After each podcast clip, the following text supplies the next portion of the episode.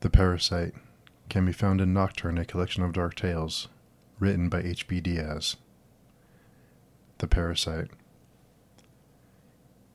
It will damage the optic nerve en route to your sinus cavity, but you will not be blinded. It needs your eyes. You will see it, amorphous and dark, always at the edge of your vision, writhing, growing. The incubation will end by the dawn, when it will crawl across the dry tongue of your corpse and begin to feed. And when you are nothing but a suit of soulless flesh, it will take your form and go home to your family. Your mother will sit beside it at the dinner table. They'll drink coffee together, and it will laugh.